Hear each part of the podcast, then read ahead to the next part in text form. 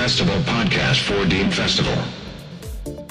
Gefühlt war Corona diesen Sommer schon fast vorbei, doch mit Blick auf den kommenden Herbst mehren sich bereits die Befürchtungen und Warnungen.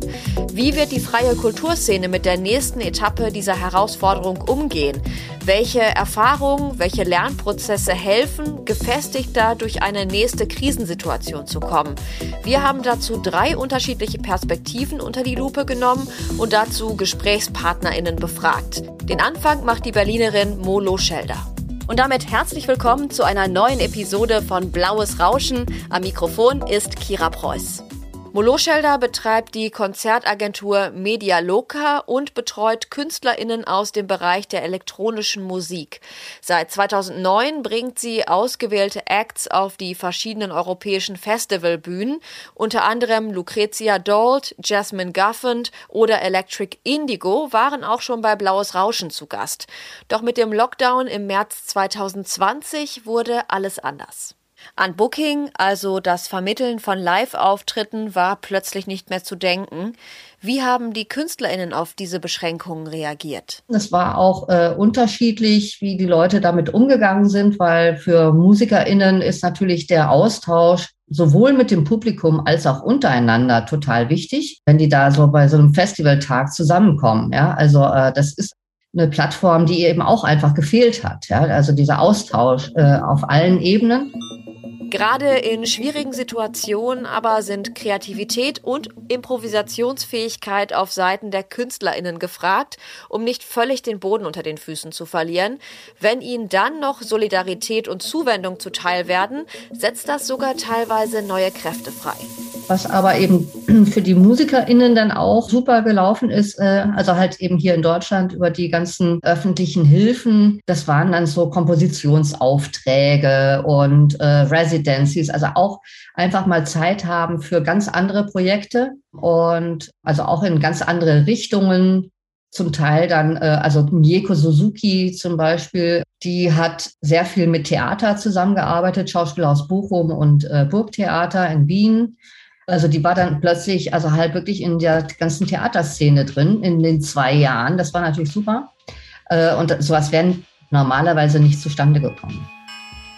Die Booking-Agentin sieht es aber mit großer Sorge, dass derzeit selbst große Festivals unter Publikumsschwund leiden.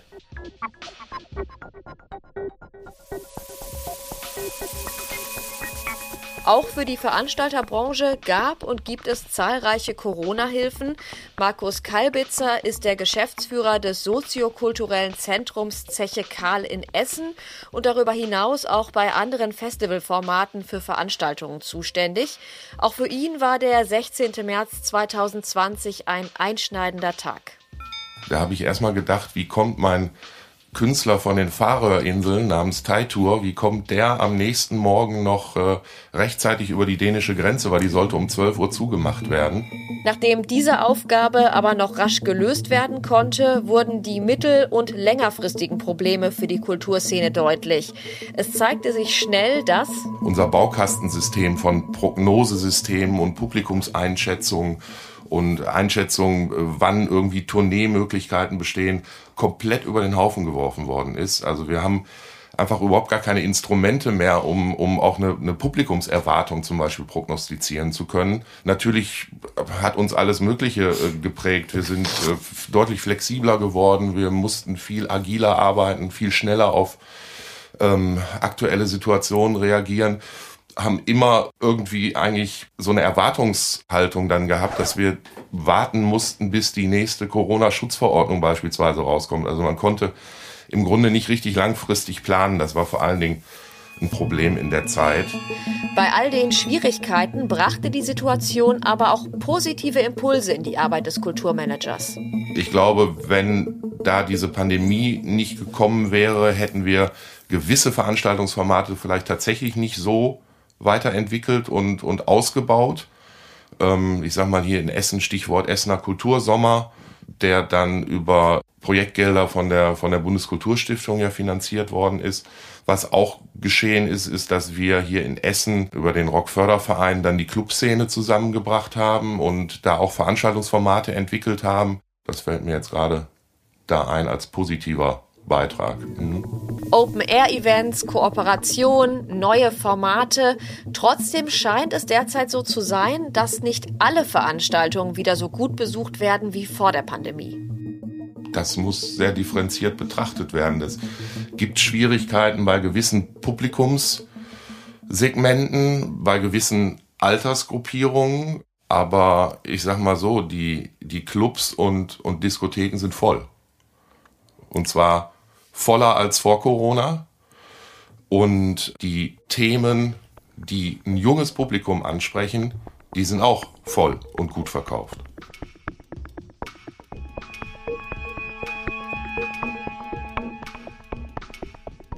Die Zielgruppe 40 plus ist halt eben einfach immer noch vorsichtiger und meidet offensichtlich immer noch größere Menschenansammlungen. Und wie gesagt, auch da ist man natürlich jetzt in der aktuellen Situation gar nicht mehr so sicher, ob das alles Corona-bedingt ist, sondern äh, klar ist doch auch, wir müssen jetzt erstmal irgendwie äh, unsere Miete bezahlen, äh, dann die Nebenkosten bezahlen, die jetzt gerade wahrscheinlich anfangen zu explodieren, den Kühlschrank füllen, das Auto tanken, um zur Arbeit zu kommen.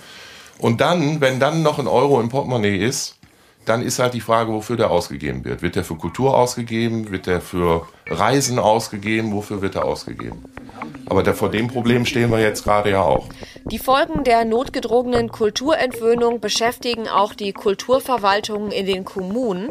Jens Steinmann ist zuständig für Öffentlichkeitsarbeit im Kulturbüro der Stadt Herne.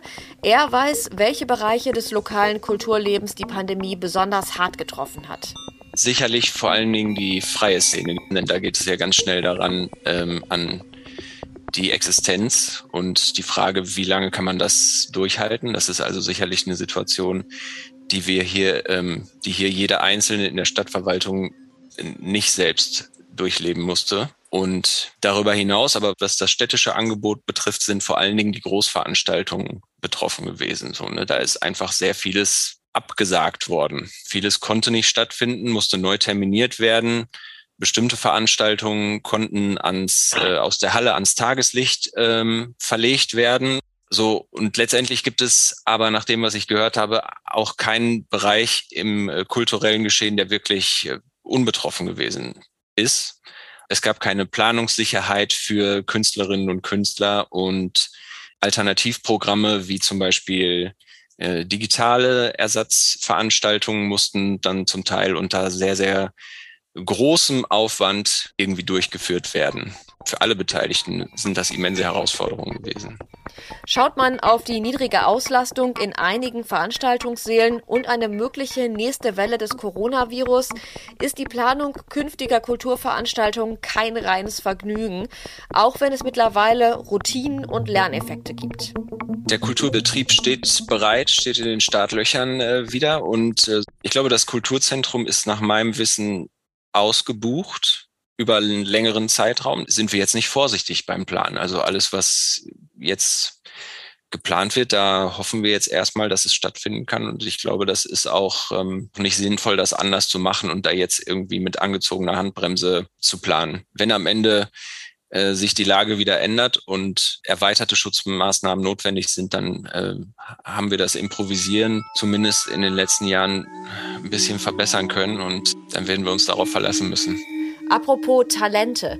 Wie sieht die junge und kreative Szene in Herne denn aus? Welche Impulse für junge und vielleicht auch experimentelle Kunst gibt es denn aus Herne? Und inwiefern funktioniert das Wechselspiel mit anderen Städten der Region, die sich ja selber auch gerne als Metropole bezeichnet?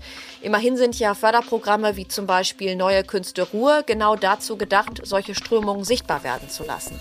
Ja, also da ist äh, ganz klar Potbus zu nennen und die junge Kultur, die dort gemacht wird, das Theater Kohlenpott ist eine ist ein Labor für junges Theater und junge Kunst und äh, die Flottmannhallen als Ganzes haben mit äh, auch bisschen unkonventionelleren Genres wie vielleicht mit Figurentheater und neuem Zirkus das Potenzial, so ein, so ein Brutkasten zu sein für junge und vielversprechende Kunst und Kultur. Äh, es ist ganz unzweifelhaft so, dass äh, Kooperationen mit äh, Festivals, aus, die auch in anderen Städten beheimatet sind, so wie zum Beispiel das Festival Blaues Rauschen für Herne ganz besonders gewinnbringend sind, da wir natürlich auch in anderen Städten des Ruhrgebiets auf Herne als Kulturstandort aufmerksam machen wollen.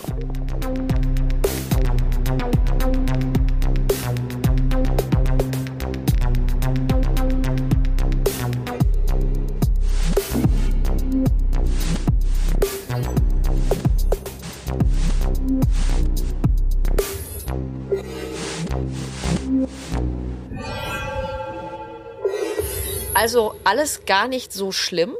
Künstlerinnen und Veranstalterinnen haben sich scheinbar im Großen und Ganzen mit Corona arrangiert und sind weiterhin kreativ und engagiert aktiv. Künstlerinnen arbeiten auch jenseits von Publikumsveranstaltungen. Veranstalter haben gelernt, neue Formate von Streaming bis Freiluft zu installieren.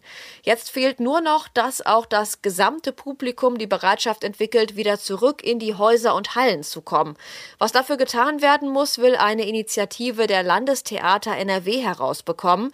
Sie haben im Zusammenhang mit der Uni Paderborn eine Online-Umfrage gestartet. Titel Wie denken Sie eigentlich über uns? Die Kulturverantwortlichen wollen wissen, wie die Stadtgesellschaft die jeweiligen Kulturangebote beurteilt und was sich ändern müsste, einerseits um der Verunsicherung des Publikums entgegenzuwirken, andererseits aber auch, damit der strukturelle Ausschluss einiger Bevölkerungsgruppen überwunden werden kann und neue Zielgruppen angesprochen werden. Sagen Sie Ihre Meinung, beteiligen Sie sich an der Umfrage. Den Link dazu finden Sie in den Show Notes zu diesem Podcast wie das Publikum auf experimentelle Klänge im alten Wartesaal des Herner Bahnhofs reagiert und wie die weiteren Konzerte und Veranstaltungen angenommen werden, erleben wir ab dem 27. September in Essen, Herne und Gelsenkirchen beim Festival Blaues Rauschen. Alle Informationen zu Terminen, KünstlerInnen, Spielorten und natürlich den Tickets gibt es jetzt auf der Website www.blauesrauschen.de oder auf unseren Social Media Kanälen. Bis dahin, bleiben Sie gesund und bleiben Sie dran.